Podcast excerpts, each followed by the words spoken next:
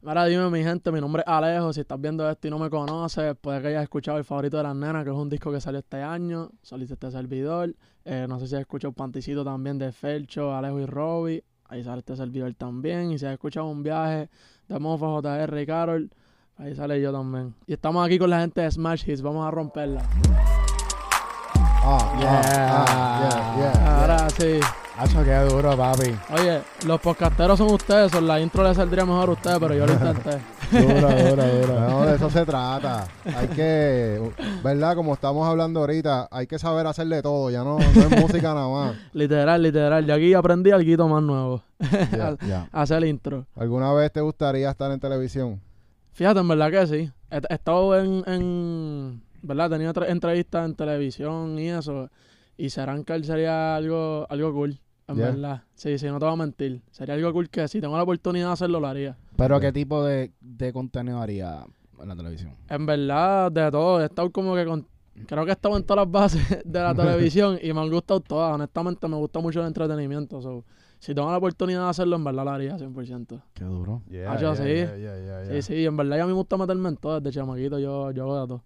Yeah, yeah. Duro. So, Y tú sabes que nosotros estamos con One RPM y tú estás con One RPM también. Es la como que family, la estamos family. en familia. eh, y ellos tienen algo nuevo que se llama Offstep.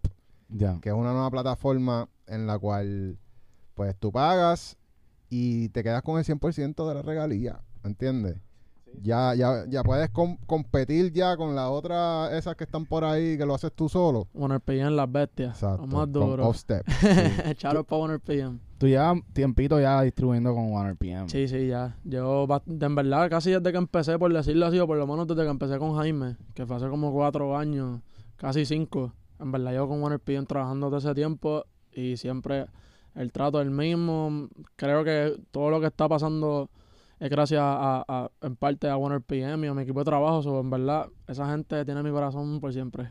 Yes. Eh, Y está cabrón como que, o sea, estamos hablando ahorita que ellos son de las pocas compañías que están como que realmente invirtiendo y arriesgándose, porque Sí. se están tomando riesgo con, con artistas que todavía no, por ejemplo, a nosotros. Sí, sí. Como que se atrevieron a apostar en, en nosotros, que a, a- a pesar de que no tenemos un montón de streams todavía, sí tenemos la visión y tenemos mucho, un buen network para poder crecer con los artistas que, que están creciendo. Lo mismo te pasó a ti. Claro, claro, y todo un proceso, en verdad, como que hace un año y pico nadie sabía, como que nadie me conocía, ¿me entiendes? So, eso es algo normal, pero creo que One RPM está haciendo un buen trabajo en identificar también quién, eh, en, en quién como que hacerle y quién no, porque por ejemplo ustedes, pues obviamente pues lo que ustedes dicen es verdad, ustedes tienen la visión y eso, y eso es algo que me gusta mucho de One RPM, que por lo menos, en verdad, hablando de mi experiencia, cuando, cuando traigo cosas nuevas a la mesa, lo que quiero hacer y lo que no, me gusta que, que ellos tienen un decir también y, y a, lo- a veces me dicen eh, como o, a lo, o lo hablan con Jaime pero siempre como que ellos tratan de poner su, su, su granito de arena y la mayoría de las veces como que resulta como que y todo se da bien. So, en verdad ellos son las bestias en verdad. Yo me encanta One PM ¿Qué te, ha, te ha pasado algo que tienes una idea y de momento como que te dicen, mira, no, no es posible, muy rápido?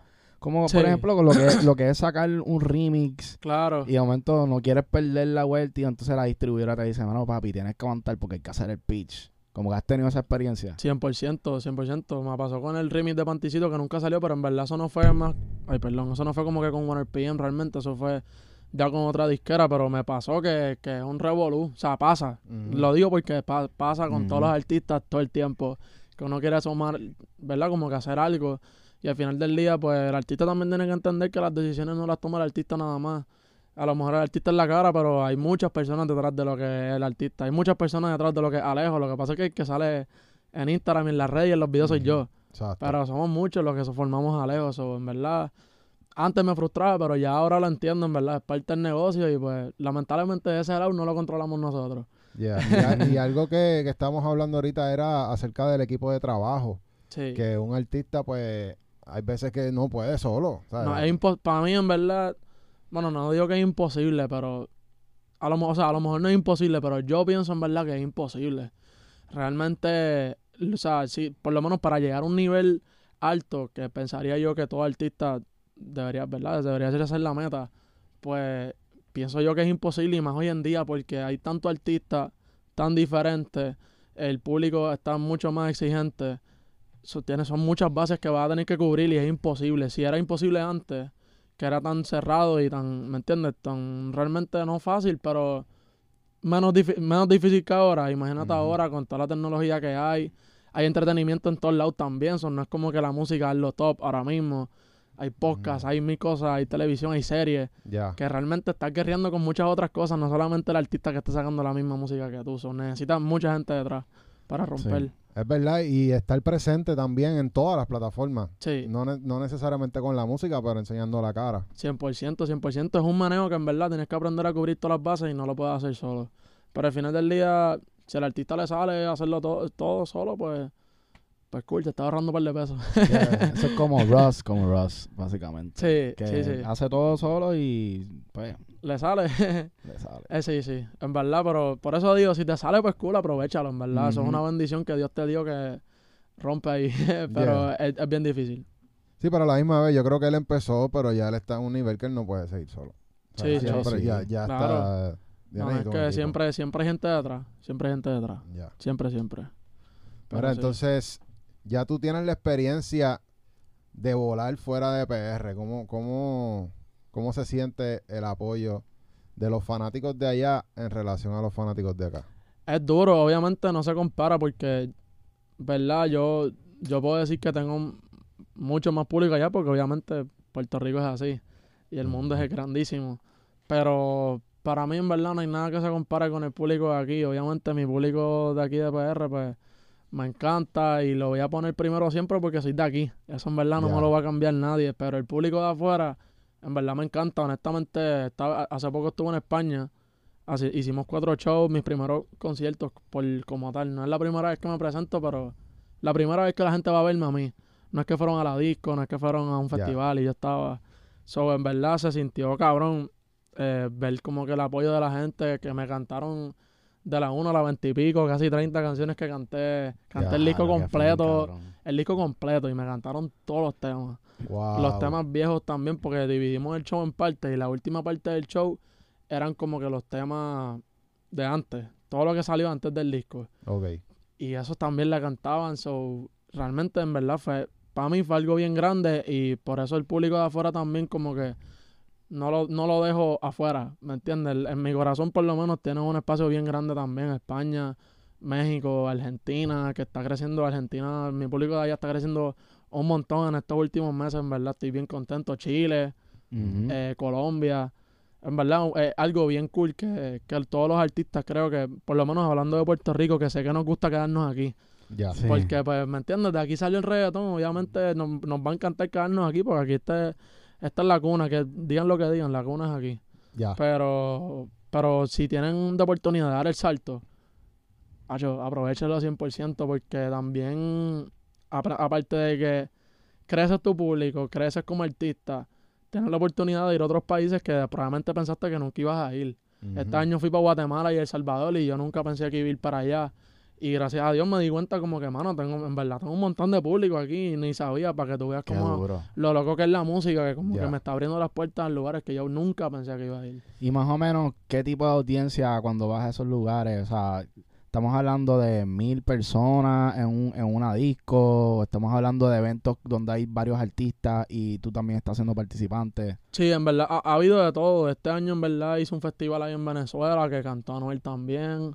Eh, cantó Justin Quiles, cantaron, cantó Big Soto, Neutro Chori, muchos artistas de allá también.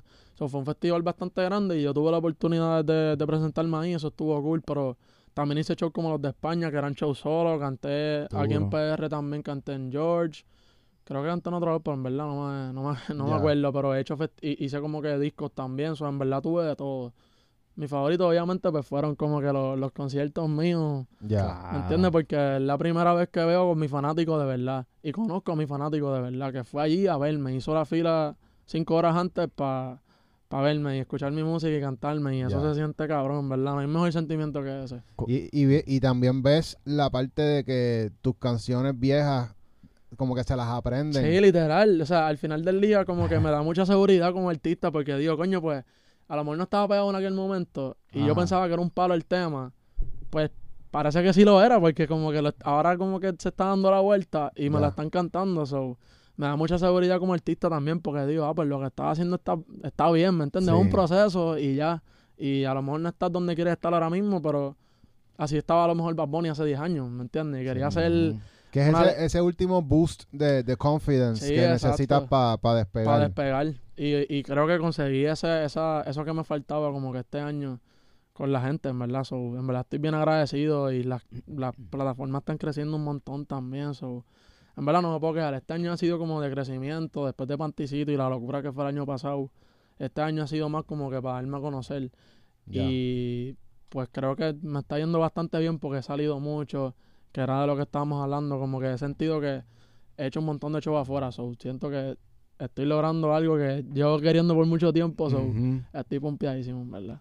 Oye, y, y la fama, como que te ha tocado, como que te has, senti- ah, te has sentido que has cambiado cuando de momento te lleva esa fama de repente, de- después de tu primer palo. Sí, me, me, me, a mí me afectó, no, no porque sentí que había cambiado, sino porque me cambió la vida, como que, o sea, esto es algo que yo siempre he querido, pero yo siempre lo he hecho por la música, no necesariamente por la fama. La fama es cool, porque el que te diga que la fama no es cool, te está mintiendo. La fama es cool porque se siente cabrón que tú vayas por un lado y hay un tipo que está casi llorando porque se quiere tirar una foto contigo. Eso se siente cabrón, no, no me puedes decir que no.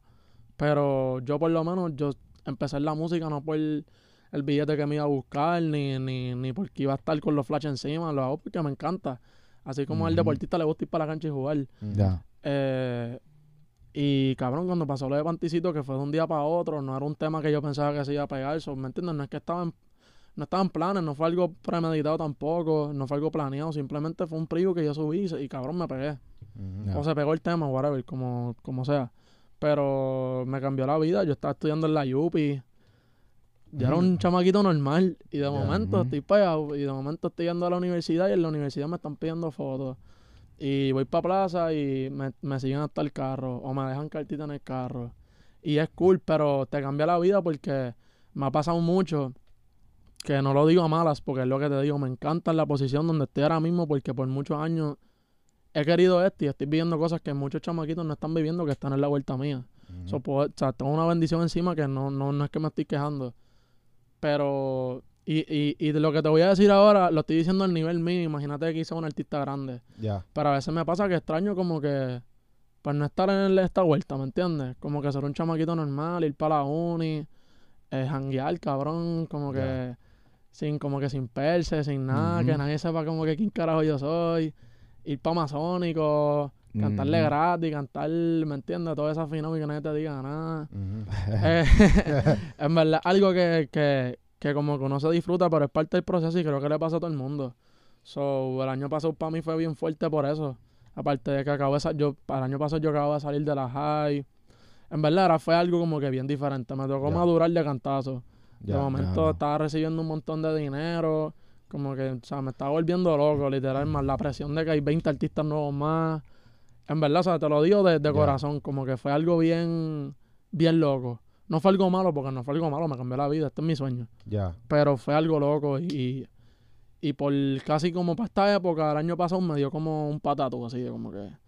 Como un desgaste físico. desgaste físico por todo lo que viajé también, porque nosotros en verdad viajamos el mundo, literal, fuimos para todos lados, para todos lados, para todos lados. Y, y mental también, estaba drenado como que estaba grabando todo el tiempo sin dormir, eh, estresado, poniéndome presión de más, Extrañando como que lo que era antes, eh, queriendo janguear con mis panas, no podía, quería ver a mis papás y no de esto. En verdad era algo como que totalmente diferente que no estaba acostumbrado. Y como nunca me había pasado, pues yo no sabía que esa era la vida de un artista. Ya. Y si, si yo soy un chamaquito. So, pues fue bien difícil y me dio como una mini depresión ahí, pero después me di cuenta que en verdad estoy haciendo como que lo que amo, estoy súper privilegiado, como que haciendo lo que amo, estoy haciendo dinero, me pude comprar mi primer carrito los otros días. O sea, en verdad estoy bendecido y en verdad se me fue eso, yo dejé eso ya, yo dije, ya lo que ridículo, me puse como que en la mala. Pero creo que le pasa a todos los artistas. Yo creo que es un Sí. proceso, ¿verdad? De- Sí, de- sí. Porque hay que tener una transición. Porque cuando llega de cantazo es como que fuerte. Sí, ¿no? Y, y yo creo que también me pasó porque no es algo, no es algo que le pasa como que a todos los artistas quizás. Como que hay muchos artistas que pegaron un tema, después otro, después otro y van creciendo poquito a poquito, pero de momento yo saco un preview y cuando salió el tema estaba número uno en el mundo. Y después saqué otro, Wow. otro preview y se montó Carol y estaba número uno en el mundo también otra vez. Y era como que, diablo, que... Cabrón, como que, guay, qué, qué Qué maldita lo... ¿Qué carajo es esto? ¿Me entiendes? Eso Oh, fue bien... Sí. Como que bien fuerte. Siento que, por lo menos, siento yo, no sé, a lo mejor si hay alguien por ahí pensando que soy un huele bicho, pues me lo dice. Pero siento que como que no cambié, sino que cambió mi vida. Ya. So, eso fue lo fuerte para mí. ¿Y tu familia cómo ha reaccionado a todo esto? Pues, al, bueno, al principio cuando yo cantaba, pues obviamente, pues mis papás al principio pensaban que era vacilando. Que en verdad era vacilando. Eh, o sea, antes de Panticito. So, en verdad, por mucho tiempo, pues como que no era algo que se hablaba tanto, hasta como un po hasta meses antes que, que salió Panticito y su- un bel preview, que como que fue que filmé con Jaime como tal, y estaba la vuelta bien seria, y fue como que, ok, pues yo voy a estudiar, yo estoy estudiando administración de empresas en la UPI, voy a estudiar, pero voy a seguir en la música. Y, cabrón, recuerdo que, que pa, justo antes de que saliera Panticito, estaba motivado yo porque llevaba, yo llevaba ya como tres años cantando, soltando un montón de música, un montón, ¿verdad? Yo siempre he sido de sacar mucha música. Y no pasaba nada. Y pues mis papás estaban, como que no es que están preocupados, pero pues, ¿me entiendes? Son mis papás. O sea, en verdad se van a preocupar, realmente están, sí están preocupados. Pero no me lo decían, pero yo lo sabía. Y cuando pasó Panticito, pues obviamente fue una tranquilidad para ellos de, de como que, ok, pues sí, como que está en el lugar que es, con la gente que es, como que está pasando, so, pues como que más para ellos. Ya. Y pero siempre me apoyaban, en verdad. Yo iba para los paris de Amazónico a cantar y mi papá estaba ahí metido en el público, mi Mm. mamá también, mis tíos. O sea, en verdad cuento con una familia, tengo una bendición que la mayoría de los artistas en verdad no tienen, que es como que, que su familia los apoya, so, no me puedo quejar. Y ellos, ellos vieron ese talento en ti desde chamaquito. Sí, y es que yo siempre he estado como que metido en el... si- Siempre he sido medio artista, yo bailaba antes también, actuaba, como que siempre he estado metido en esa vuelta y siempre he hecho de todo también, so, ellos saben que cuando yo me enfoco en algo es que estoy enfocado en eso, porque yo soy así, pero de la música nunca se me fue desde que... Yo creo que por eso como que no se estresaron tanto, porque yo siempre fui a estar en muchas cosas. Yo jugaba soccer, jugaba vóley, jugué básquet, jugué pelota, hice natación, surfié, hice de todo literal. Actuaba, bailaba, canté en un tiempo, me quité. Y eh, cuando empecé a cantar reggaetón, nunca me he quitado, de- dejé todo literal. Pero esto. todas esas otras experiencias te ayudaron entonces a, Claro. a, a enfocarte, a la disciplina, 100%, Disciplina. porque siento que siempre he sido como, tengo como esa mentalidad deportista, de como que, ya lo pues, cuando yo jugaba soccer, yo jugaba fútbol, en verdad mi deporte main era soccer. Ujú. Tacho, si yo no iba para la práctica, pues me escrachaban los juegos. Y yo no quiero escracharme cuando vaya para los juegos, o me meto para el estudio todos los días. So, en verdad, eh, como que me topo con muchos artistas que es bien disciplinado y el factor común e- era deportista, algo Mm, así. ok. So, creo que eso me ayudó 100%. Duro. Y que tú, tú ves entonces ir a grabar como las prácticas Sí, 100%. y el juego es cuando te vas a la tarima. Cuando vas para la tarima o cuando sacas un tema. Pero lo que ve la gente, como el juego, la gente no ve la práctica, la gente ve el juego. Eh, so, yo me tomo bien en serio, en verdad, como que lo de grabar. Obviamente, a veces también me cojo los serios los breaks porque es imposible grabar todo el tiempo porque te vas a drenar. Pero yo lo que hago casi siempre es, estoy un mes, todos los días, ta, ta, ta, ta, ta, me exprimo hasta... Hay que conocer tus límites también. Me exprimo hasta donde yo sé que yo pueda darle y me cojo, qué sé yo, unos tres días, cuatro días libres, como que no hago nada, los cojo para mí, me voy para la playa, estoy con los panas, estoy con mi familia y volví y me encierro, pero es una disciplina que como que creo que todos los artistas deben crear y suena cliché porque lo dice todo el mundo, pero es la verdad, Eh, la disciplina y tenerle fe a lo que estás haciendo te va a llevar a muchas cosas y creo que eso es algo que me ha ayudado mucho a mí. ¿Y de dónde tú sacas los temas así de cuando vas a componer una canción? Fíjate, yo en verdad fluyo bastante, yo he cambiado como que mucho proceso, no es que tengo un proceso fijo, pero hay veces que eh, tengo el tema escrito ya y cuando voy para el estudio simplemente es crear la pista con Huerta o con Bae o con John Cado o con Cale, porque sea que esté grabando yo, con el productor. Eh, o últimamente, que es lo que estoy haciendo, que en verdad es más fácil y hago más, es escuchar pistas. Llego al estudio y ellos, sé yo, tienen dos, tres pistas montadas y me pongo a escucharle y empiezo a montarle y salgo de la sesión con tres temas, ¿me entiendes? Ok, So. Porque yo siento que yo escribo bastante rápido y fluyo. Lo que yo tiro, lit- literalmente lo primero que me salga. Y después voy borrando, como que voy tachando. Esto no Ya. me corre, esto me corre, esto está charro con cojones, ah, esto está duro. Ya. Y voy escribiendo y apretando y apretando. Y después, una vez tengo todo lo mío, cojo la pista y voy picando y picando y picando. Hasta Ok. así. ¿Tú le, puedes, tú le puedes tirar a todas las pistas. O sea, como que a Siento todas las pistas sí. tú le puedes sacar un flow. Siento que sí. En verdad yo siento que yo soy bastante versátil. Lo que pasa es que no saco la mayoría de los temas, pero ahora es que estoy empezando a sacarle a todo. Antes sacaba reggaetón nada más. Pero siento que sí, yo siento que no le tengo miedo. ¿Tú ves, tú ves como una transición en, en tu música de empezar ahora de reggaetón, que es lo que has sacado, a poco a poco irte hacia otros estilos y eso. 100%, 100%. Estoy con, con las personas que estoy trabajando ahora, creo que han sido clave. Creo que te estaba mencionando ahorita que estábamos hablando de vueltas y bajes, charos para vueltas y bajes y oqueros, en verdad. Siento que estoy trabajando con ellos y son personas que. Yo, yo por lo menos siempre he sido alguien bien cerrado como para mi creatividad, pues yo creo que le pasa a cualquier artista que es bien celoso con lo de uno. Eh, Porque eso, ¿me entiendes? Lo que eso es lo que me representa para el mundo, por decirlo así. So, siempre he sido bien celoso con lo que yo voy a hacer, con lo, con, con las pistas, con lo que digo, con lo cómo lo voy a decir. Pero ellos, pues, como que me han abierto la mente y, y, y eso me ha dado más seguridad también en entrarle otras cosas. Por eso es que ahora estoy haciendo hasta un trap season, que yo nunca he sido de sacar trap. Y ahora mismo. Ya, diablo, espérate. Pero tú no has sacado trap todavía. ¿Tú, ¿Qué qué? tú no has sacado trap? Ahora estoy empezando a sacar. Yo sa- bueno, Ah. o sea, he tenido literalmente como tres traps. Tengo uno con Jumpy, que salió el año pasado. Tengo Malas Mañas, que es con Sánchez, Ah, de ese, Villafañe, que eso fue literalmente el tema que saqué antes de Panticito. Y yo creo que no tengo como que más ninguno. Yo tengo. Déjame pensar. Ah, mi bebé, que ahí fue cuando conocí a Robbie y a Mofa, pero eso es más como RB. Ya. Eso no es ni trap. So, realmente no tengo nada. Saqué Televa ahora que, que salió. Pues, y en, en el, mi disco yo no puse reggaetón. Eh, reggaetón no, yo no puse trap. Era todo reggaetón, literal. Y house y Mm. afrobeat. So, estoy sacando ahora trap también. Y creo que gracias a eso, como que, que, que me estoy dejando llevar. ¿Y el So- afro te gusta? Me gusta. Me gusta. No, no es como mi favorito, así. Mi favorito es el reggaetón y el house. Pero en el disco hice un afro y por lo menos para la gente esa fue de las favoritas. Ya. Esa fue. es un sonido más mundial. Sí, es algo que puede escuchar todo el mundo. El- el- en el show que hice, el primer show que hice allá en, en España, que fue en Madrid, fue como el más lleno y vi muchos adultos también en los shows. Y esa fue la canción que más se disfrutaron. Porque es un- el afrobeat creo que es un ritmo como que tú le puedes llegar a todo el mundo y, y, Sí. Y no es porque sea comercial, sino que en verdad siento que es un ritmo que se disfruta porque veo chamaquitos también escuchando afrobeat. Esa es la No. cosa que le gusta a los abuelitos y a los niños. Literal. O sea, Es que es, es chill, uno se siente chill y si sabes melodía, sabes flotar la pista, Acho, olvídate, hiciste un palo. Sí, eh, eh, hay que saber entrarle al afro. Sí, el, el último disco de Fercho tiene como tres temas y para mí los tres están cabrones porque él supo flotar la de Fercho 151, esa está durísima para mí, fue el que la flotó. Sí, El afro está muy duro, muy duro, muy duro. definitivamente. Sí. Sí.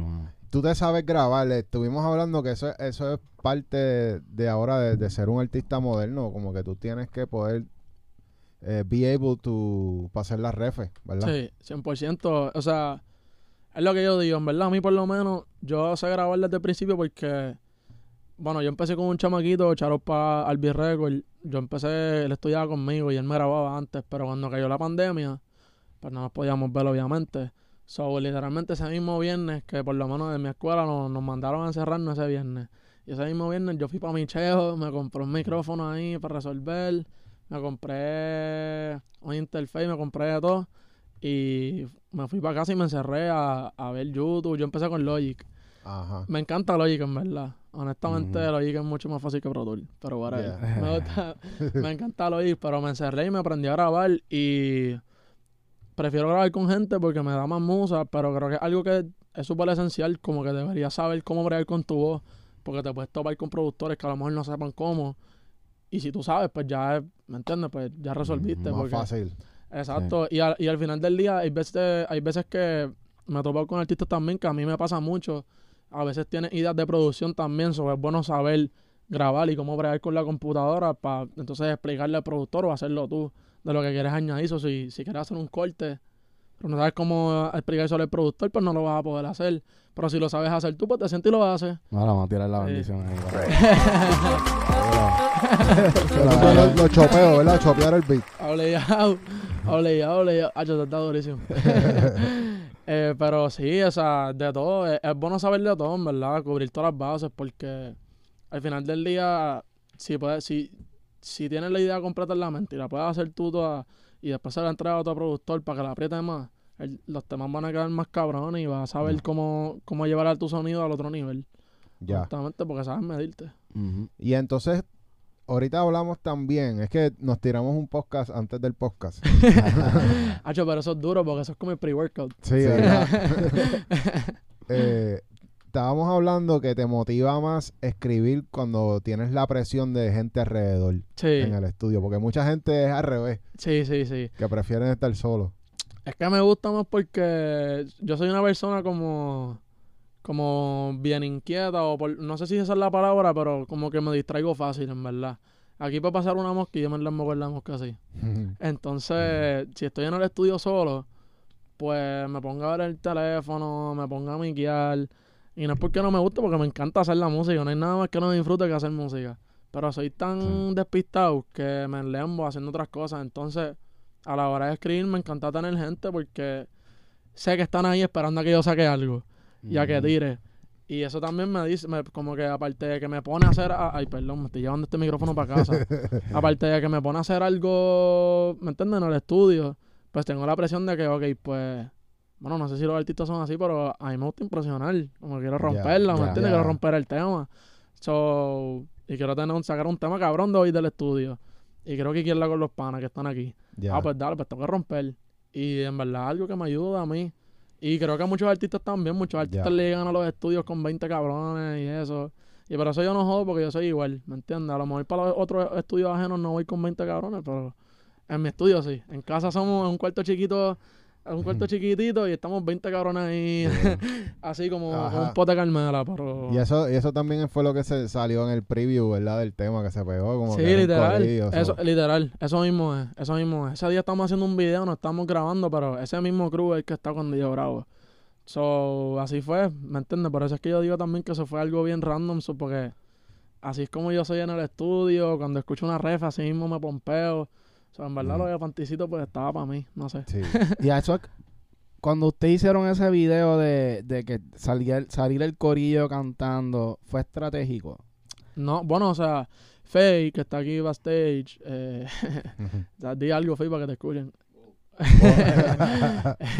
Pero Faye me había dicho que subieron, eh, yo no había, yo no tenía nada en TikTok, yo no había subido ni un video para TikTok. Ese fue mi primer, Primer TikTok. video en TikTok.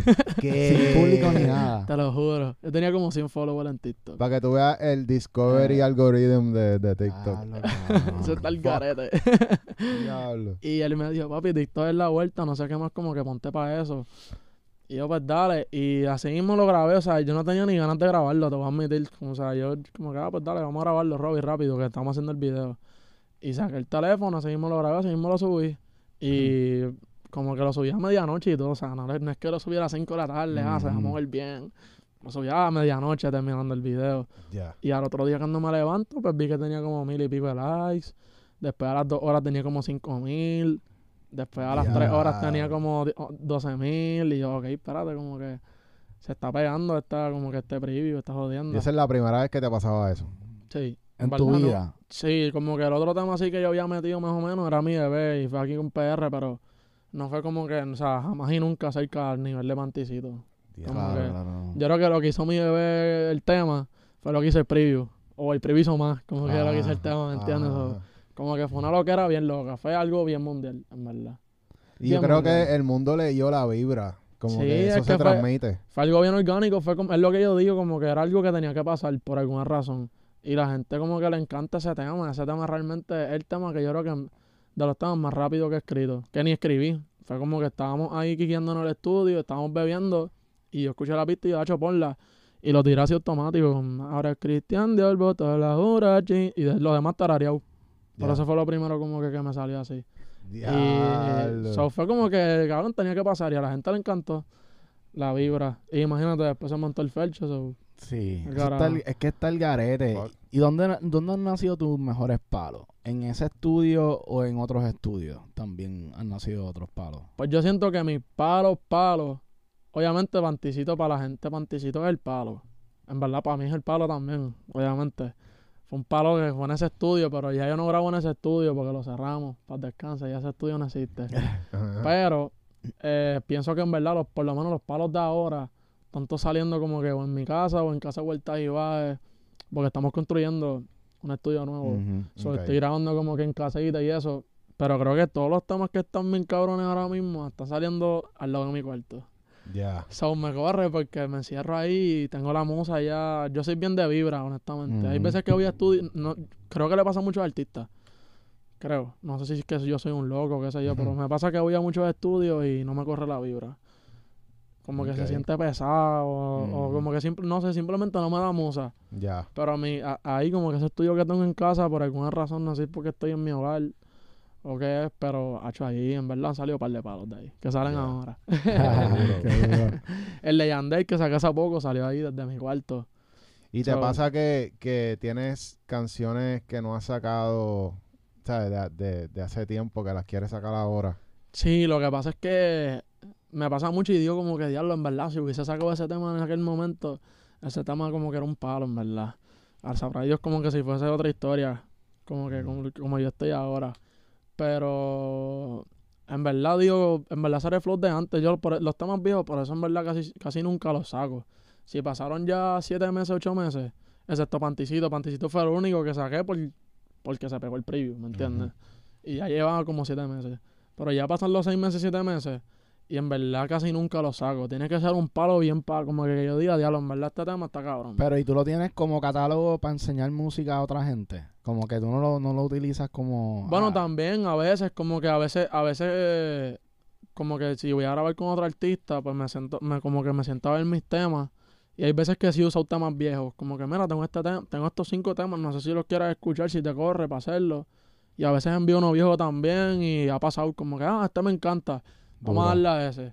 Y yo, pues, ok, pues dale, pues, whatever, vamos a darle a ese. Si él dice que es un palo, pues suena fresh todavía. A lo mejor para mí suena viejo ya porque ya lo quemé. ujú. Sí. So, so me ha pasado, me ha pasado. Pero usualmente no la saco. Ya. Sí. Es que también uno, uno siempre está evolucionando, ¿verdad? Su sonido. Sí, y yo siento que era lo que estábamos hablando ahorita también. Siento que como yo soy bien chamaquito, mi voz cambia como cada cierto tiempo. Y creo, como que hasta este mismo año, el, yo saco un disco ahora en mayo. Y los temas de ahora suenan diferentes a Mm, como yo sonaba sí. en mayo.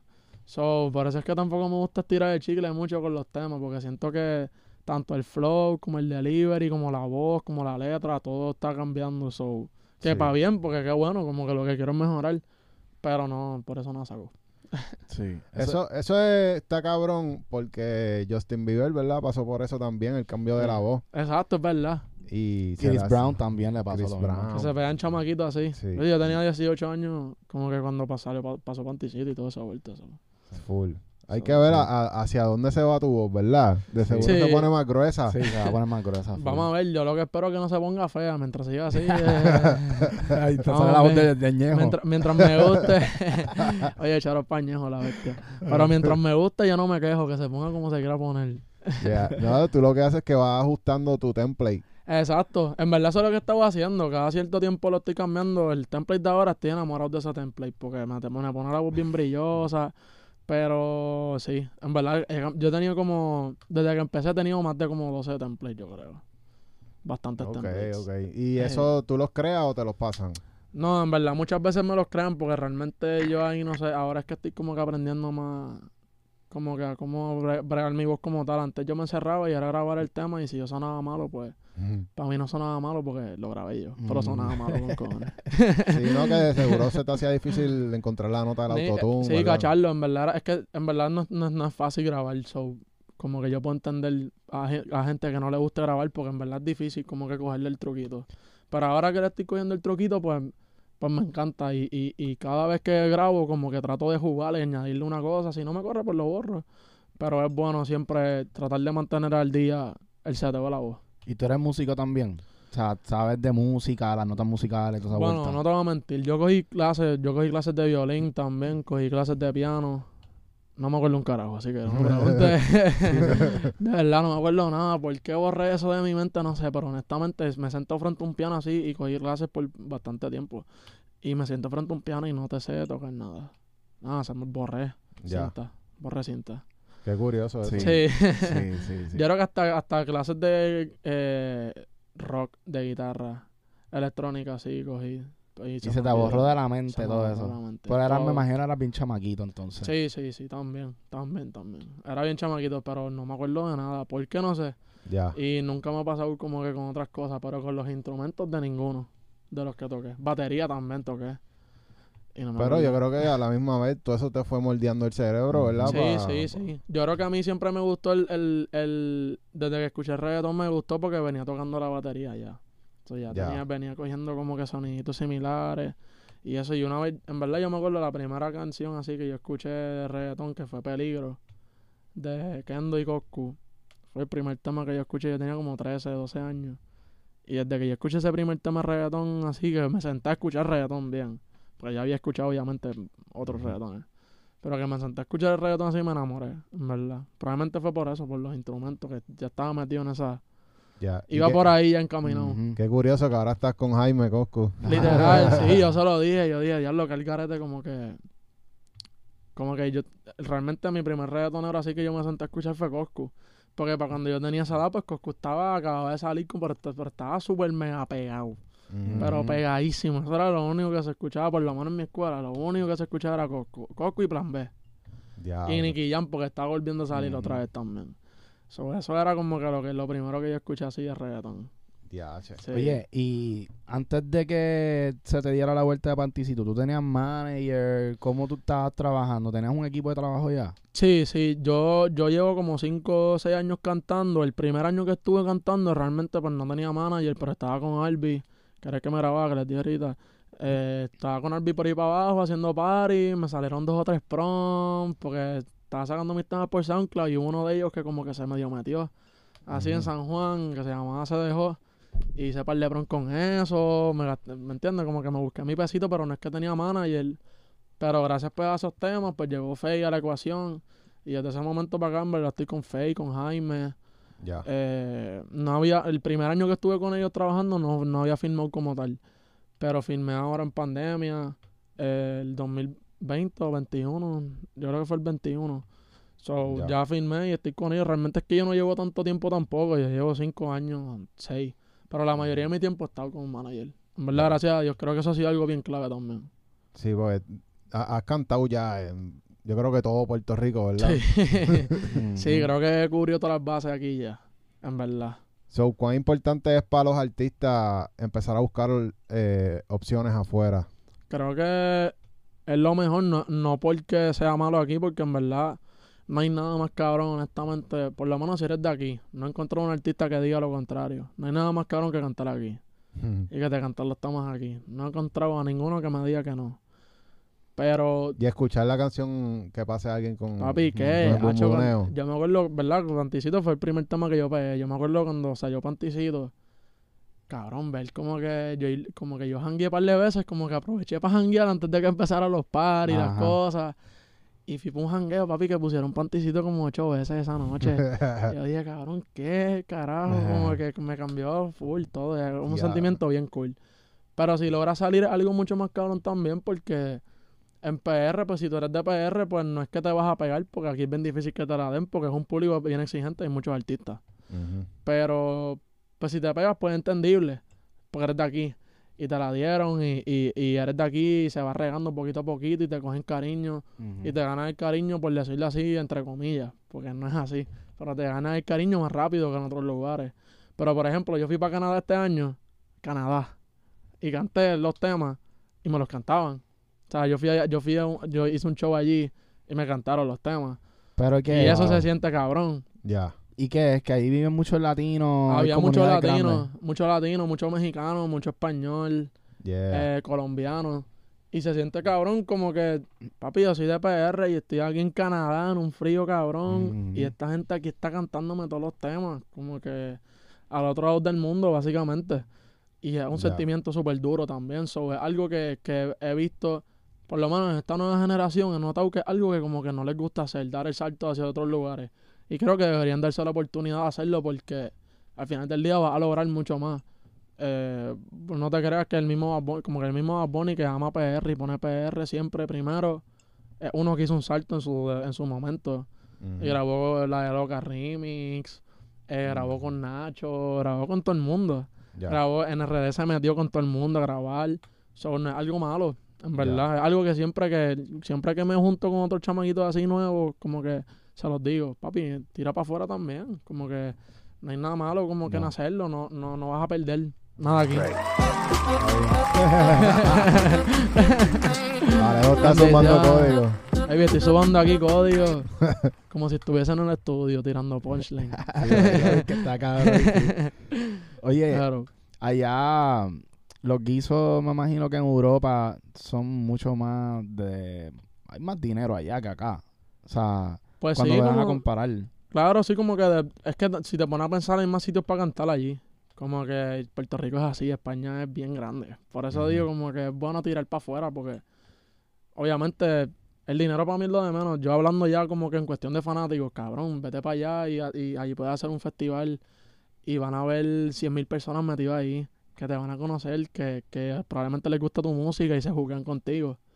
So, es algo súper cool, pero es, sí, obvio, como que... Y que es se mucho hace más la grande. diligencia también. Porque Sí. si tú tienes un montón de canciones afuera y de momento en un año ya todo ese corillo de gente se saben todos los temas y te los cantan, como que hicieron su asignación, son Claro. super fans. Sí, sí, no, y te- exacto, y como que te das cuenta también de que, de que estás logrando tener un nicho de fanaticada cool, porque es, lo, es lo que yo les digo cuando fui ahí y canté, se los dije precisamente a los fanáticos a mitad de show, se siente cabrón que soy de un lugar donde hay muchos artistas, la aceptación es muy difícil, y aquí, allá más todavía si te pones a pensar realmente, porque no soy de allá, allá el reggaetón a lo mejor no es como lo que es aquí en PR, pero ahora mismo hay un movimiento bien grande de reggaetón.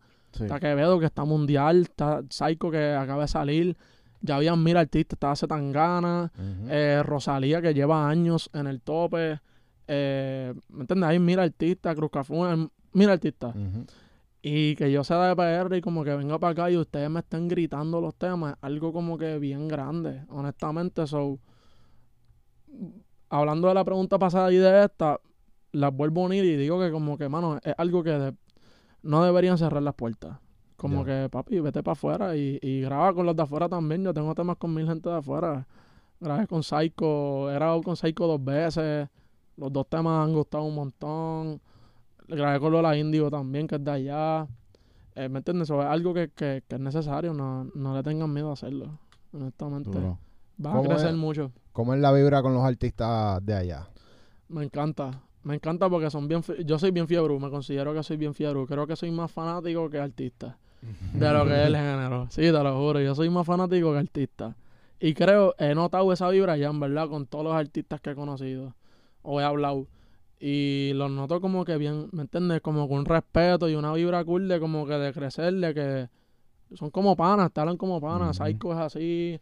Eh, Raúl Clay con un chamaquito nuevo de allá, como que la vibra siempre es así también. El Joseph, Quevedo, las poquitas veces que hablo con él también, me trata súper cool. Es una vibra que, que todo el mundo quiere crecer, en verdad, y, y, y están puestos para la vuelta. So, es cabrón. Es cabrón porque no es algo que se ve mucho allá hoy en día. Por lo menos Ujú. en mi experiencia. Ya, qué So, duro. Sí, Sí. sí, sí, En verdad es cabrón. Yo creo que por eso mismo también España está logrando estar tan arriba. Bueno, Quevedo vino para acá y llenó el, el Coca-Cola a las millas. Viene para acá ahora en enero y llenó el Coca-Cola a las millas. So, en verdad están rompiendo como que están en todos lados. Lo digo porque la gente dice que esta es la cuna. Yo digo que es la cuna. Y que él sea de España y venga para acá y el Coca-Cola así a las millas. Hay gente de aquí que no puede hacer eso. Ya. Sí. So, España, los españoles están rompiendo, en verdad.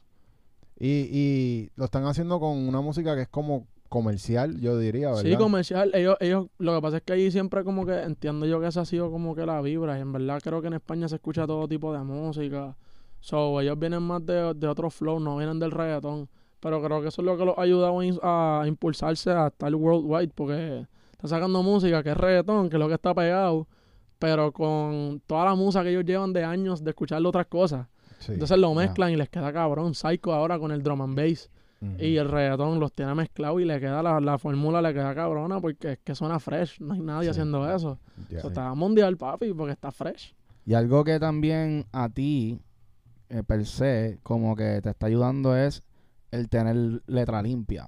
El tener un concepto un poco más, o sea, porque es urbano, pero no, no te gusta como que ensuciar la letra mucho Claro, y te abre las puertas, ¿no? claro, claro, y en verdad, realmente en verdad, algo que como que no, no es que lo hago a propósito, simplemente en verdad no, no soy tan sucio. Creo que hay todo el tipo de artistas, está el que es sucio, está el que es un bellaco, está el que es un limpio, está el que le canta a Dios, pero pues yo no sé, como que en verdad yo no, como que no lo tan malo, y en verdad ha sido algo inconscientemente que me ha ayudado en de esto, y a lo mejor a lo mejor ellos lo hacen a propósito, en verdad, no sé. Pero algo que los ha ayudado un montón a ellos también, especialmente hablando de Quevedo. Creo que es algo que Quevedo, no sé si lo hace a propósito o no, pero mete los biza- el bizarraje ese que tiene como dos billones, yo no sé cuánto tiene. Pero ese tema fue el tema más escuchado. Yo creo, ¿verdad? El tema más escuchado el año pasado, obligado, tuvo Sí. que haber sido ese.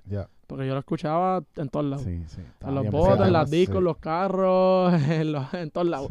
Ese tema le cambió la vida a Quevedo. Sí. Y a la escena española, en verdad. Completa, porque él, él es ese- Lo que me gusta de Quevedo, que yo en verdad hablo mucho de Quevedo en las entrevistas porque me admiro el tipo de artista que es, porque se nota que lo hace por la música.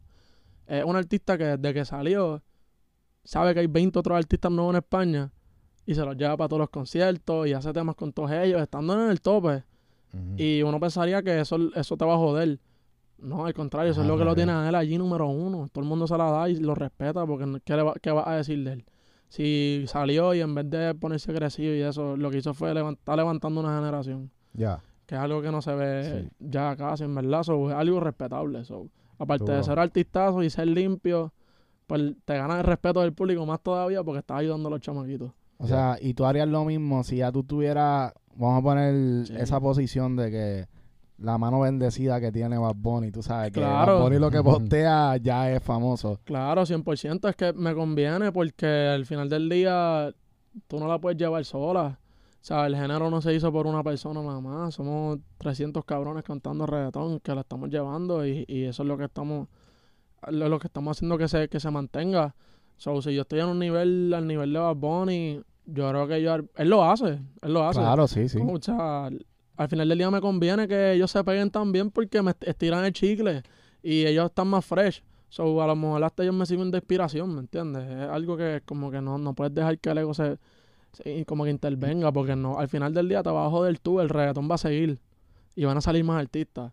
Pero te vas a estancar tú porque no te estás updating, no estás grabando con los nuevos. Y, Ujú. ¿Me entiendes? Esto es así, esto cada cierto tiempo entra otro ciclo y salen otros y salen otros y salen otros y así ha sido siempre y así va a ser. En Cuando ustedes salieron fue como con una nueva ola. Sí, también. sí, 100%, que salimos Robbie, Mofa, Jota, Sí. después salió Mico, después salió John Chimmy, después salió Marcool, después Davey. Sí. O sea, el año pasado salieron un montón de artistas y Bad Bunny ha apoyado la mayoría de ellos. So, en verdad, algo que, que es necesario, 100%. Sí. En verdad, a mí me impresionó mucho cuando se les dio a ustedes, porque ustedes estaban bien chama, para mí, per- per- Súper o sea, chama, éramos unos... Yo los veía como unos bebés, yo, Somos estos unos bebés. bebés se les dio, wow. Sí, sí, sí. Yo creo que eso también fue algo cool y fue algo que fue bien difícil para nosotros, porque era bien difícil que nos cogieran en serio. Todavía a mí me pasa. Sí, sí. Todavía me pasa que como que, ah, el chamaquito, cabrón, el chamaquito le mete, cabrón, le metemos, sí. pero pues, cabrón, eh, sí, fue algo como que súper, súper raro, pero súper cool, en verdad, porque yo creo que yo tampoco he visto bien poquitos, por lo menos, que se peguen así como que bien chamaquitos, Lunay, así, Ah, Lunay, el ¿verdad? otro, Miguelito. pero en verdad no sé como que de más nadie así, que se haya pegado el chamaquito, cabrón. Yo creo Sí. que, que hay una hay una cepa de... Bueno, Brian Mayer. Ah, Brian, exacto, Sí. 16 años tenía él. Brian Mayer, Sí, So- es verdad. pero no es algo común. Pero salimos como que en un, en un momento cool. Hacía falta talentos nuevos. A mí lo que me impresiona más de ustedes, habiendo trabajado con, con un corillo de, de, de ustedes, ¿sabes? De toda esa ola, hasta aquí Gabu, ¿me entiendes? Hemos trabajado aquí. La bestia. So, es como cuán fácil se les hace a ustedes escribir y, y sacar flow. Eso para mí ha sido algo porque yo vengo- he trabajado con otros artistas ya viejos y eh, ellos tienen otro estilo de, de Sí. escribir. Fíjate, y yo, y yo lo he notado también, ¿verdad? No, no te voy a mentirle. Yo siento que he trabajado con artistas que ya llevan años en la música y he trabajado con los nuevos. Y he notado que, cabrón, hay artistas de que, que llevan rato en esto que se tardan dos días en escribir un chanteo. Y está con gente que en cinco minutos, mira, vengo ahora, voy para el baño. Pa, pa, pa, mira, ya lo tengo. Eh, ya grabé. Y es como que, cabrón, como que por alguna razón esta cepa así. La mayoría de estas cepas es así. Sí. Y vinieron con las melodías hackeadas ya. O sea, Papi, porque sí. llevamos años escuchando. Yo siento, ¿sabes por qué? Porque creo que hace años, hace como cinco años no había salido nadie. Salió la ola de trap y había salido Lugar y Ankar. Y yo creo que más nadie, ¿verdad? Si, si estoy mal, perdona. Pero yo creo que no había salido como que más nadie, así como que, que, que una cepa, ¿no? una cepa como tal. No salió Lugar y como a los cuatro meses salió Ankar. Sí, sí. Y como que ya. Son, no había salido una generación nueva. Son, nosotros veníamos ya cinco años mal- Ujú. antes de ellos, escuchando a los veteranos. Después salieron estos, papi. Nosotros teníamos como que tenemos ya los códigos mangados. Es como que. So, la, la, Zumbar. la era del trap los influyó mucho a ustedes también, ¿verdad? Sí, 100%. Yo soy alguien que lo que saco es reggaetón, pero yo escucho más trap que reggaetón. Porque cuando yo empecé a escuchar el reggaetón, como a los tres meses fue que se pegó el trap. Bien cabrón, que salió Esclava, que salió Me Ama y Me Odia, que salió, empezó a sacar todos esos traps por ahí para abajo, Anuel.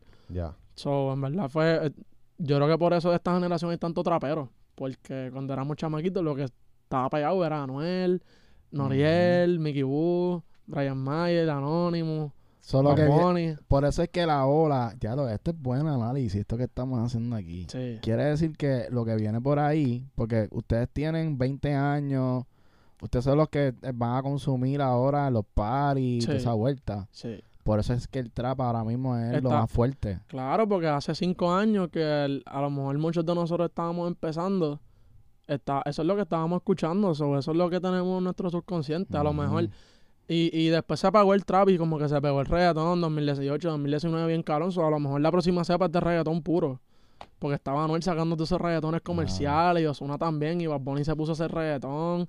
Y Yankee estaba grabando con todos los nuevos. Y salió Jayco y salió rap. ¿Me entiendes? Como que a lo mejor la próxima cepa es reggaetón puro. Mm. Pero no sé, ¿me entiendes? Yo pienso ¿Hasta, que... cuán- ¿Hasta cuánto se le puede dar al reggaetón? ¿Hasta cuánto? yo pienso que le, le queda, le queda mucho más al reggaetón que al trap. Latino, por lo menos. Ok. creo que es algo que más gente entiende porque no es complicado esto. Catón, cantón, catón. El trap, hay 20 estilos diferentes de trap.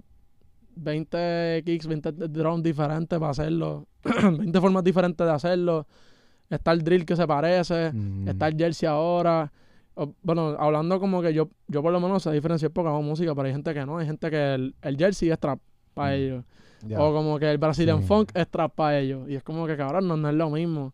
Pero pues algo más difícil de entender. Mientras que el reggaetón, tú sabes que es reggaetón. Hasta cuando Pedro Capó lo hace. Ya. Que se lo comercializan, sigue siendo reggaetón. Sí, ¿Entiendes? Que esto va a ser como, como cuando, cuando nació la salsa, que Eh, tuvo exacto. una cantidad de años y hasta que en el muera. tope, exacto. A lo mejor muere el reggaetón, uno nunca sabe, en verdad. Pero yo no creo que muera eh, muy pronto. Yo pienso que le falta un montón todavía. Y el trap también, no estoy diciendo que no, porque lo que te digo, me encanta el trap. Me encanta el trap. Eh, pero el reggaetón es algo creo que es más sencillo y puede, puede durar más.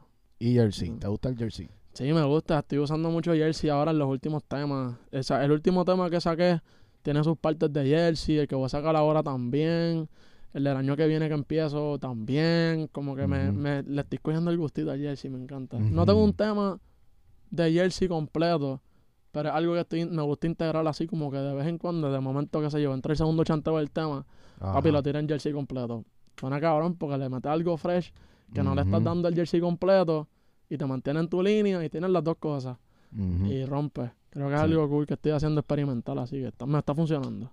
Eso es bueno porque yo siento que el jersey como es un tempo alto y tienes el... tu, tu, es como Acho, que te, te mantiene... Te, te mantiene cabeceando así, papi, como que te pompea. Y te puedes ir en las melodías, te puedes ir bien suavecito también y como que el tema no se cae. Sí, le, le, le puedes entrar, es más fácil, es más fácil entrarle. Porque puedes, puedes, puedes jugar más con las melodías.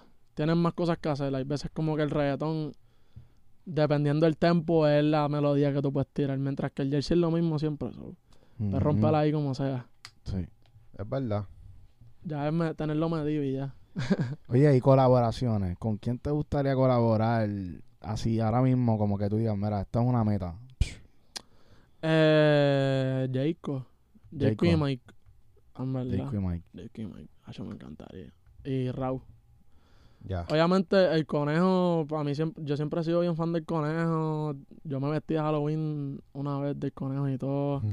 Tengo revistas de Bad Bunny, ¿me entiendes? Yo soy bien fan de él, pero pues, ¿me entiendes? Como que yo creo que esto es por pasos. so, obviamente Bunny está en la lista, pero quiero quiero grabar con Jayco, que soy súper fan de Jayco. Admiro demasiado a Jayco. Cubre todas las bases. Para mí es un artista completo. Mike también. Raúl también. so, estoy loco por grabar con, con todos ellos y sé que lo voy a lograr. Es un, es un proceso, pero sé que lo voy a lograr y viene por ahí.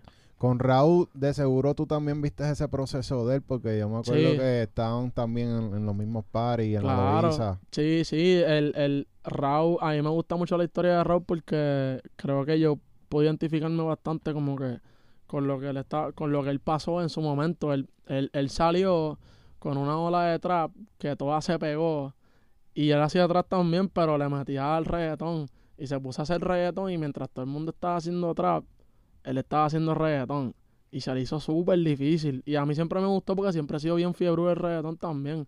So, yo me acuerdo como que él sacando esos reggaetones y todos, todos los traperos bien pegados, bien pegados. Y él aquí viendo desde lejos. Y después papi se pegó y les pasó por el lado. Y Mm. siento que, que, ¿verdad? O sea, ojalá me pase eso a mí. No estoy diciendo que es lo que me va a pasar, pero siento que lo que sí me está pasando es que está todo el mundo haciendo trap. Y estoy yo aquí como que en la esquinita haciendo reggaetón, de por lo menos de los nuevos, porque Sí, hay muchos claro. artistas grandes ya haciendo reggaetón. Pero de los nuevos soy de los poquitos. Me gusta mucho la historia de Raúl porque creo que me puedo identificar con él Ya. en ese aspecto. Pero a la misma vez es mejor para ti. Claro, en verdad es mejor para mí. Es mejor para mí, pero cuando se me dé. Porque entonces voy a ser el único. Como que estuve todo este tiempo ya trabajando y lo, lo tenían, cogiéndole el, como que el manga, que ya cuando me pegue lo va a tener mangado.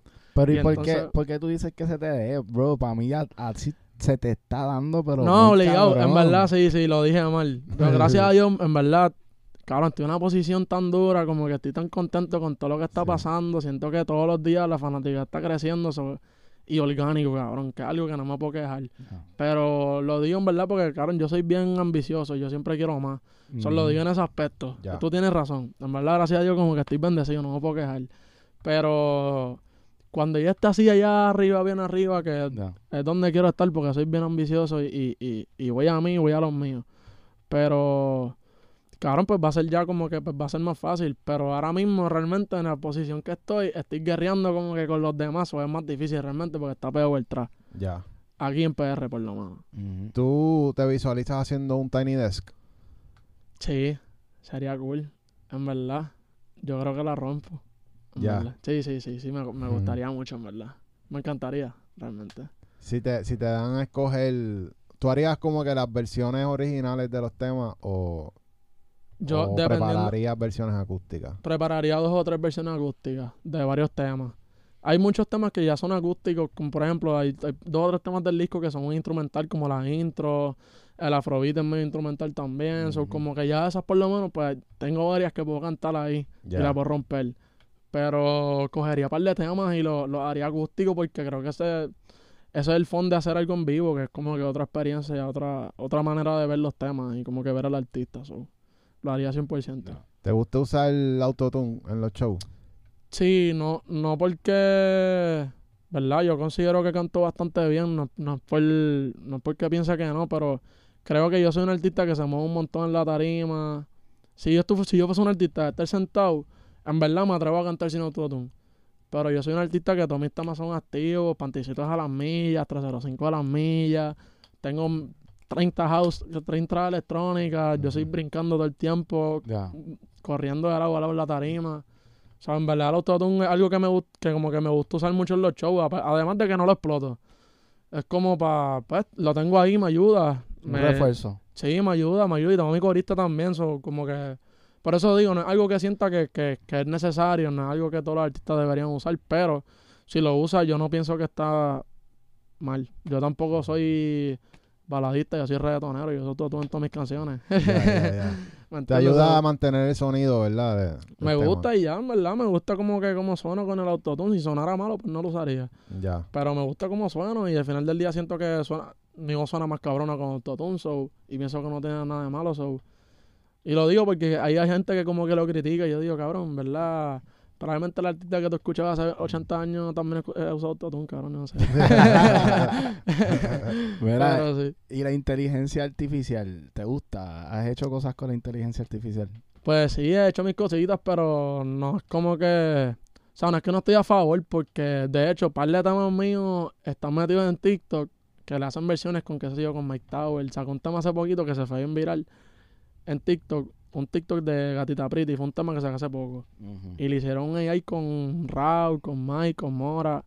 Y cogió como Ajá. 60 mil likes esa, esa jodienda. Y es cool porque me ayuda a los temas, pero a la misma vez Mm. como que, diablo, a ellos le tiene que encabronar como que... A mí también como que... Lo que pasa es que no he visto como que tantos así AI míos por ahí, pero...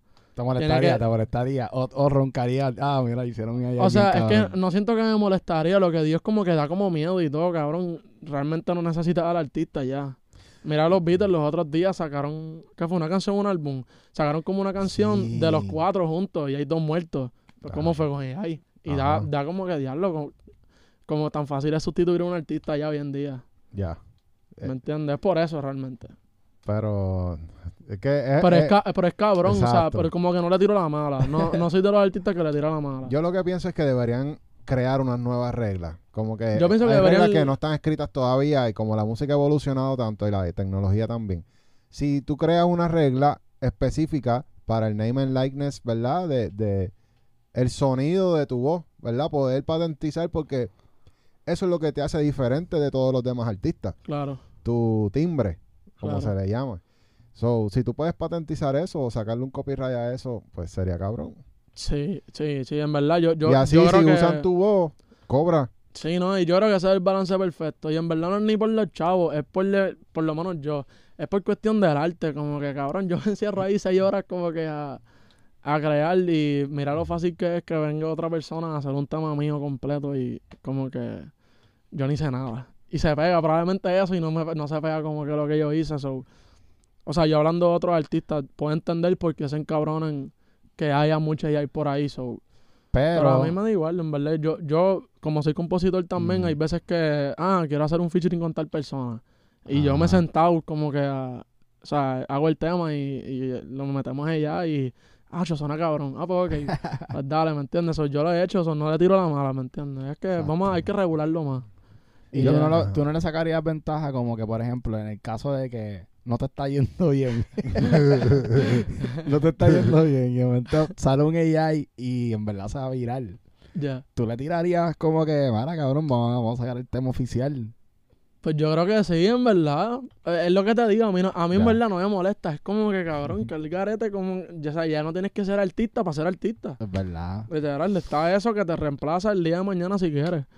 Pero lo hago, si estoy en un momento que estoy escrachado, yo creo que sí, ¿por qué no? Porque ahí es que viene también el arte, como que el AI no va a pensar solo. So, Exacto, tú tienes que escribirle la letra, ¿me exacto, entiendes? exacto. Ah, También es como que hay como que compositores atrás de eso, so, eso es cool también porque he visto mucho, me he topado con muchos compositores dentro de la industria, no necesariamente cosas online y eso, pero que usan los AI. Los otros días estaba escuchando con un compositor que no voy a decir quién es ni para el artista porque en verdad es un tema que sale ahora. Pero escribió un, un tema para un artista.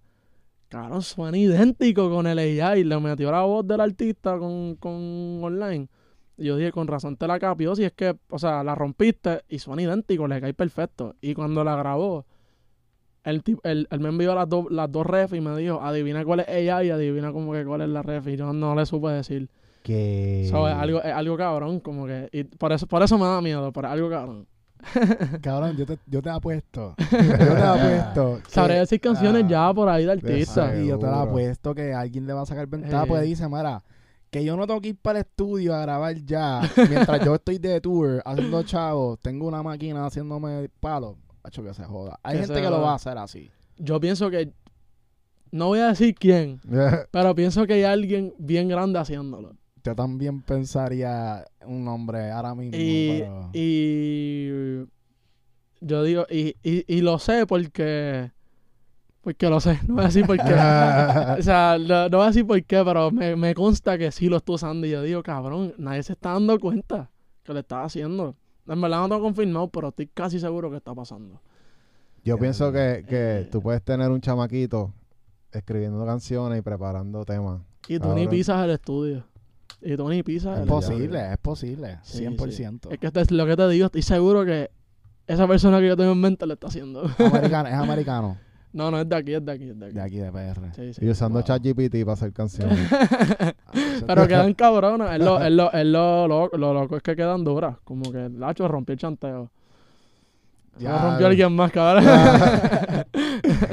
Hacho, no. Es verdad, pero pues, cabrón, no sé, como que la- las herramientas se hicieron para utilizarlas. sí, exacto. exacto. Yo pienso que está en la gente, en el consumidor, decidir qué es lo que quieren consumir y, cuán- y cómo quieren conectar, porque a la hora de la verdad la música es para conectar con, con tu audiencia. Claro, es como todo. O sea, tú no consumes lo que no te gusta. Tú consumes la música que te gusta. O si al final del día. Es como lo que pasó con el de Bad Bunny. A la gente le gustó, pues se pegó.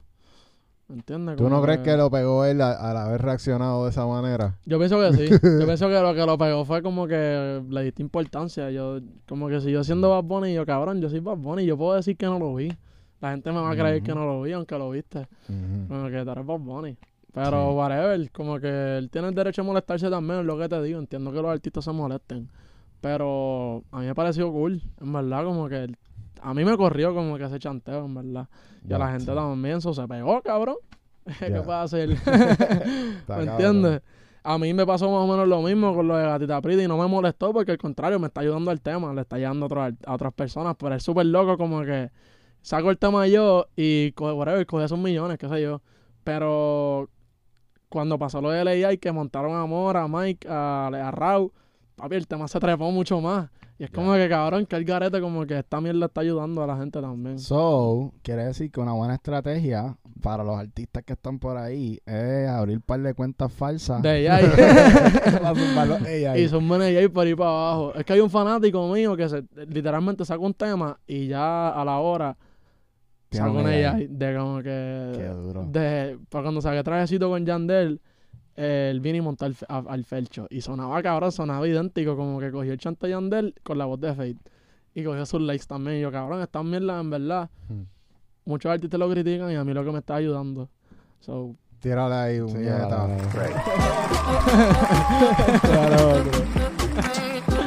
Oye, es que hay que aprovechar las oportunidades y las herramientas que hay. Sí, sí, 100%. A mí, la- las redes a mí me ayudaron mucho también, que eso es algo que siempre que me siento como un artista nuevo que está empezando como que se lo digo, papi, explota esas redes. Yo me pegué por un preview. O por lo menos, whatever, el panticito se pegó, lo que se pese que se pegó. Pero me lo- le saca una carrera gracias a un preview, gracias a TikTok. So, explotan las redes y los AI. Yo, yo, yo soy alguien que siempre que veo algo en Twitter lo reposteo, aunque sea un AI de otro artista con mi canción, la reposteo también porque hay gente que a lo mejor como que no sabe quién tú eres, pero le escuchó eso con la voz de Bad Bunny, ponte, le corrió, ah, ¿de cuál es ese tema? Ah, por eso es de Alejo, ah, pues dame ir a escucharlo. Y le gustó tu tema también y se quedó ahí y se jugó con tus canciones y todo. So, ¿Me entiendes? Como que eso es bueno, cabrón. De ahí hay que Sí. explotar las redes y, y, y siguiéndolo ahí, pues aprovechar y, y, y sacarle el jugo. Pero las redes es algo bien importante, en verdad, que hay que explotar. Bueno, ya lo escucharon de parte de, de Alejo. Sí. Tacho, sí, en verdad. Y así, Robbie, Mofa, Jota, yo, todos los cuatro, en un, dos semanas nos cambió la vida por los previews. So, papi, le puede pasar a cualquiera. Mico también, Mico también venía de, de par de temas pegaditos y vino y sacó el de Riri y ese se fue súper mega viral. Sí. Y como que se, se pegó. So, es algo como que no es que me funciona a mí nada más, le funciona a todo el mundo. Mike también en su momento, me acuerdo los previews que sacaba por, por. Twitter, de la playa, de, todos esos- de la forma en que me mira, todos esos palos de Ya. de, de- desde el principio de Mike. So, siempre es una fórmula que funciona. Como que, ¿Y tú estás, haces bailecitos también de TikTok? no, a mí no me pillan haciendo eso, no me sale. estoy trinco, estoy trinco, pero subo TikTok, subo TikTok casi todos los días, aunque sea jodiendo. A veces me cojo así el teléfono ah, y lo subo y ya. Pero eso es lo que importa. Sí, mantener a la gente, en verdad, como que no es que lo hago chapuceado. Honestamente es que, pues, cabrón, yo no soy tiktokero, yo soy reggaetonero. Ujú. Pero cojo mis canciones y a veces como que las quiqueo, estoy en el estudio y a veces, a veces incluso cuando estoy en, el- en los ensayos, pues la canto y la subo a las redes. Es darle a la gente como que, como que cantitos de ti, porque al final del día, ya hoy en día no es la música nada más. Es como que la gente quiere conocerte, quiere, quiere saber qué es lo que tú haces día a día. quieren ser como tú, cabrón. Quieren como que no es solamente la música, porque está todo el mundo haciendo música ya. Y cualquier chamaquito le mete hoy en día, porque ¿sabes cuánta inspiración tenemos como que de tantos artistas que venían ya? So, al final del día todo el mundo puede hacer música ya. Ahora hay robots haciendo música. ¿Me entiendes? So, tienes que darle algo más. Y algo que como que hablando de Mico, que estábamos hablando de Mico, creo que eso es algo que tiene Mico que es súper cool, que no, no es música nada más. Le mete, fine, whatever, los ritmos cabrones, eh, palabreo cabrón, flow cabrón. Papi, pero te tiene, tiene que darte mucho más, tiene la imagen, es algo que no se ha visto nunca. Ujú. Cabrón, es, es, cari- es, es carismática, es humilde, cabrón. ¿Me entiendes? Tiene una historia también. Tiene una historia super, de superación súper cool, cabrón. Como que, y, y tiene un equipo de trabajo que igual la misma vibra que ella. sobre algo que la gente ve y dice, wow, esto no es algo que tienen todos los artistas. Y le mete. Ya. sobre algo, como- eh, crea un movimiento y es más especial. Y creo que esa es la forma ahora de, de hacer música después de que Bad Bunny salió. Porque ya no es música nada más. Ahora es, papi, tienes que tener un movimiento y tienes que hacer que la gente como que se juegue contigo. Comunidad. Y, eh, tienes tienes que hacer una comunidad. comunidad y eso son la- y para eso son las redes. Y tú y tienes ya. Discord. ¿Sabes lo que es Discord, verdad? No tengo, pero sé que es, obviamente, pero no tengo. Tengo que ponerme para eso. Este me lo ha dicho un par de veces. Hacho, ya nosotros tenemos Eh. una comunidad Eh. en Discord. Sí. Eh. Ah, sí. Ah, pues sí, mira. Duro. Ah, pues sí, viste. La crearon ayer. Sí. Duro. Eso es una manera tan cabrona de tú poco co- conectar con tus fans directamente. O sea, todo el no. mundo va a ver el mensaje que tú envíes. Incluso yo, in- eh, bueno, realmente lo hicieron ellas, pero yo tengo muchos fan accounts. Después de que yo, yo hice un tema con CNCO y después de ahí, esa fanática de CNCO, yo las amo, son las mejores. Y hicieron un, un montón de fan accounts de Alejo. Y hicieron un chat por Instagram y algo como que yo siempre estoy hablando con ellos y les escribo porque me gusta. O sea, no es realmente lo que tenga que hacer. Me encanta como que, ah, yo les pregunto y todo, mira, les gustó el tema, que como que... Y las mantengo al tanto y así también nos conocemos. Incluso cuando fui a España ahora, hay dos de ellas que son de España. Y las conozco y he conocido a sus papás y todo. Entonces se vuelve algo que ya es como que... Es más, es más cool porque se- e- eso se forma como una comunidad, formas Mm. como una familia. Y, la- y los fanáticos se lo disfrutan más porque no te hacer ver inalcanzable. Creo que algo que está de moda es que tú puedas ser como el artista. Yo creo que por eso Felcho, aparte del talento, es algo que lo ayudó mucho a, lle- a llevarlo donde está. Cabrón, ¿tú quieres ser el Felcho? Ve para Paxson, te compras unos pantalones, una t-shirtcita, una graphic tee, vas para Oakley, te compras las gafitas y vas para Alice y te compras una gorra yankee para atrás. Cabrón, eres Fate Ya. y puede ser él y no te y, y es- está en el tope artistazo talentazo tipo excelente cabrón y eso no te quita la gente va al concierto vestido de, de, de ti y Ya. te ves más grande todavía porque eres eres accesible sin serlo Dale, dale, dale. Ese pana está rompiendo. papi Está ¿Cuándo lo digo? no real pero lo, lo dio de verdad como que creo que eso es algo que como que está súper cool so, güey. las redes son la- la- los que te ayudan a eso Ya. Full, full, full, full. So, sí No, y, y entonces tú tienes merch, tú haces otras cosas que sean así aparte de la música que, que tú le, o sea, como que le dejas a tus fans. Sí, sí, sí. El, eh, para el disco que sacamos ahora, hicimos un merch con la gente aquí de Apolo, que son de PR, eh, y quedó súper duro. Eh, cuando fuimos para España, ahora- yo estoy usando este flowcito ahora las banditas. Hicimos unas banditas de nosotros de con un corazón azul, que el Mm. azul es el color que yo uso todo el tiempo.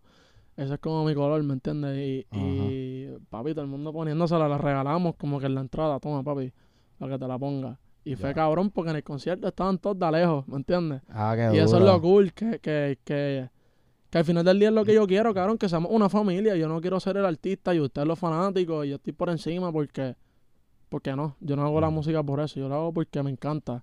Y me gusta ver y saber que la gente está igual de fiebrúa con la música que yo hago, como yo, ¿me entiendes? Yo soy, yo- a mí me encanta mi música y la, y la que escucho y, y me monto en el carro y ahí pongo mi ref y me la vacilo, sobre es cabrón ver que la gente se ponga las banditas, que, que, que griten el tema igual que yo en la misma parte.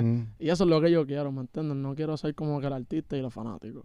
Y cuando vayas a hacer tu, ya tus conciertos gigantescos, masivos, lo, lo vas a hacer que sea una experiencia también, ¿verdad? Claro, Cuando sí, sí. Claro, por eso, por eso, ahorita que te mencioné que, que canté los temas viejos también, pues fue algo que hicimos a propósito, porque es algo para que, para como que el mismo fanático, que hay muchos fanáticos que, que cantan también.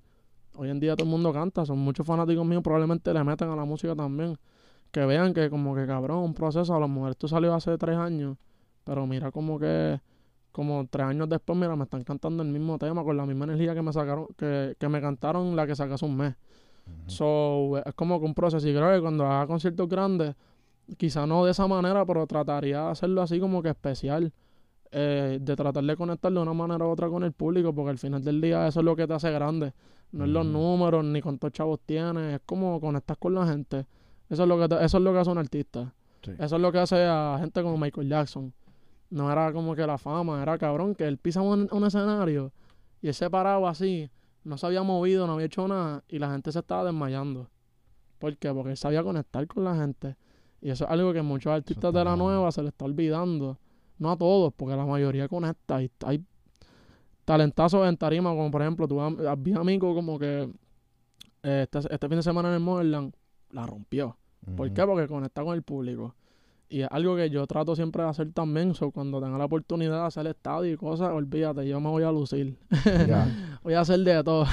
Sí, porque no es lo mismo está- tener una canción pegada en TikTok a tener fanáticos que vayan a verte. sí, cabrón. Eso es algo que me gusta mucho, por ejemplo, de Alvarito. Alvarito es un, un artista que a lo mejor no es que está allí arriba con Bad Bunny. Es un, es un artista top para mí. Es un artista top. Pero es un artista que se caracteriza por la fanaticada que tiene, porque él por años ha hecho que esa fanaticada sea así. Y él va para México. Y aquí mismo, mira, el Coca-Cola, papi, lo mega explotó. Y yo vi el Coca-Cola, vi el show. Fui una de las noches, él hizo más de una, ¿verdad? Él, él hizo. Yo fui como a la del viernes, qué sé yo. Cabrón, super mega show, la gente llorando y todo. O sea, entraban los temas, ellos, el- ellos gritaban, pero ¿por qué? Porque él, él es una persona que ve la música por la música, no por los números ni por nada. Y al final del día ganas más porque si lo haces por la música y por la fama, eres básicamente una moda. Entonces, cabrón, vas a estar peor dos años y en dos años va a llegar otro y se van a cansar de ti y no te van a escuchar más. Mientras Ujú. que Alvarito, cabrón, todos los años sube y sube y sube y sube y sigue cogiendo fanáticos y se encarga de tenerlos ahí y de aquí a 20 años que a lo mejor él no esté cantando eh, y él, cabrón, o sea, no, obviamente no va a estar pelado, pero de momento está pelado y han pasado 20 años y no sacó un tema. Cabrón, yo te apuesto lo que sea que él se tira el Coca-Cola y lo llena todavía. ¿Por qué? Porque tiene fanáticos de verdad. No Sí. es una moda. Es verdad. ¿Qué tú crees que, que tú y Alvarito tienen en común que logran conectar con una audiencia? O sea, ¿tiene que ver con la lírica, desde la lírica o tiene que ver más con la estrategia que utili- utilizan para mantenerse conectados a través de las redes?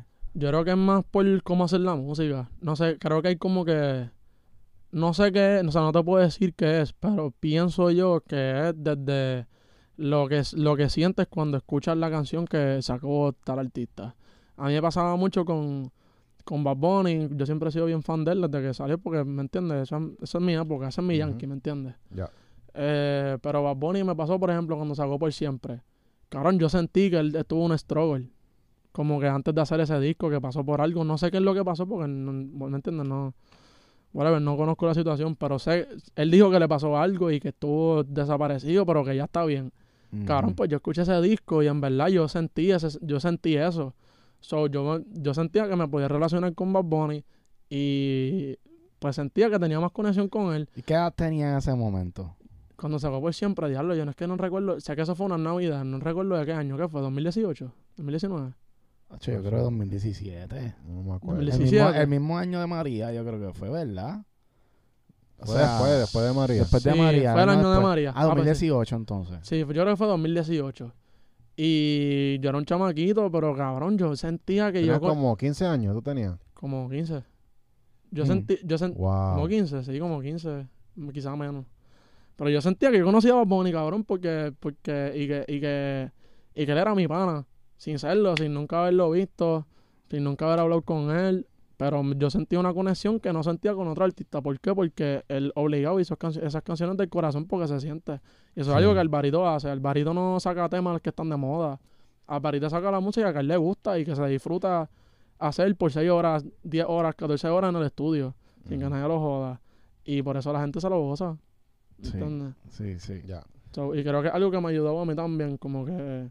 O sea, yo, yo pudiera hacer trap, como que... Y lo, y lo estoy haciendo ahora no porque está pegado, sino porque quiero demostrarle a la gente que en verdad yo siento que soy un artista que soy versátil y me gusta hacer de todo. O sea, por eso que estoy sacando trap. Pero, claro, el trap ya ha pegado como dos años desde que salió el lugar.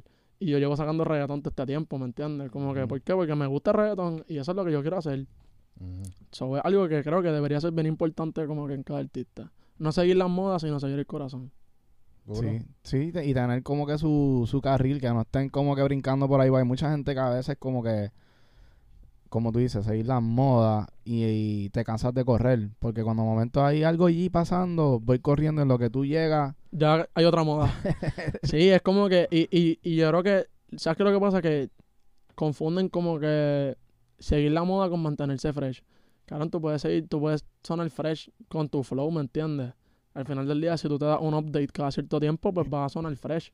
Y vas, y, y si escuchas otras cosas, pues whatever, pues te dejas llevar por eso, pero he visto mucha gente que por seguir la moda y mantenerse fresh, se quedan atrás. Porque están brincando como que, ah, de momento sale el drill, ah, pues vamos para el drill. Cabrón, ya está el house ahora pegado. A ver, vamos para el house. Ah. Ya el house aburrió, volvió el trap. A ver, vamos para el trap. No, cabrón, se pegó un reggaetón ayer. Papi, te quedaste atrás. Ya, ya, Exacto. ya hay tres flows nuevos que se pegaron y tú te quedaste atrás. Porque no pegaste ninguno. Exacto. Es que cuando sale algo, a lo mejor ya eso llevaba hecho hace un año, ¿me entiendes? Exacto. Como que... tú lo estás escuchando ahora y piensas que está pegado. O, o no sé, o simplemente como que estás brincando de sitio en sitio y el fanático no sabe qué es lo que tú, qué, qué tú eres. Porque un día sacaste una cosa, otro día sacaste otra. Y es bueno ser versátil, pero, pero tienes que o sea, darle a tu público como que tu receta. La gente tiene que entender lo que tú eres. Ujú. Fercho, que ah, reggaetoncito para las nenas, tal. Pues, pues la entiendo, que a veces saco otras cosas. Ah, pues se lo acabó también, porque me gusta Fate, porque le mete.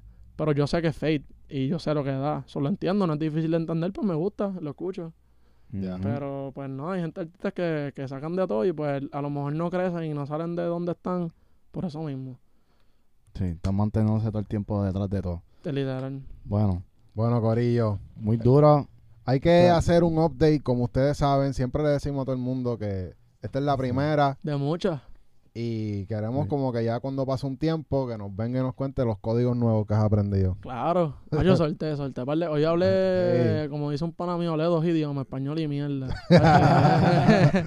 Eso no, pero muy cabrón. Tiraste código súper bueno que, que en verdad súper agradecido que, Yes. Que puedas como que abrirte con nosotros y hablar la clara, porque no todo el mundo viene y habla la clara, Sí, ¿entiendes? sí, no, a mí me gusta porque creo que también eso es algo, a mí, para los fanáticos que lo, que lo, van a- lo vayan a ver, es cabrón porque quiero que me conozcan, ¿me entiendes? Quiero, quiero ser yo, no quiero ser una imagen ahí falsa, cabrón, que al final del día no me va a conseguir nada. so, me gusta ser lo más clean y real posible. Yeah. Duro. Muchas gracias. Qué duro que les corra. Duro. Así que pronto nos, nos encerramos también. Vamos a hacer música pronto. Eh, Corillo, 100%. ja, estamos en Smash Podcast. En Ya, esto no fuimos lejos, esto es machismo. Lo, como tú- Yeah.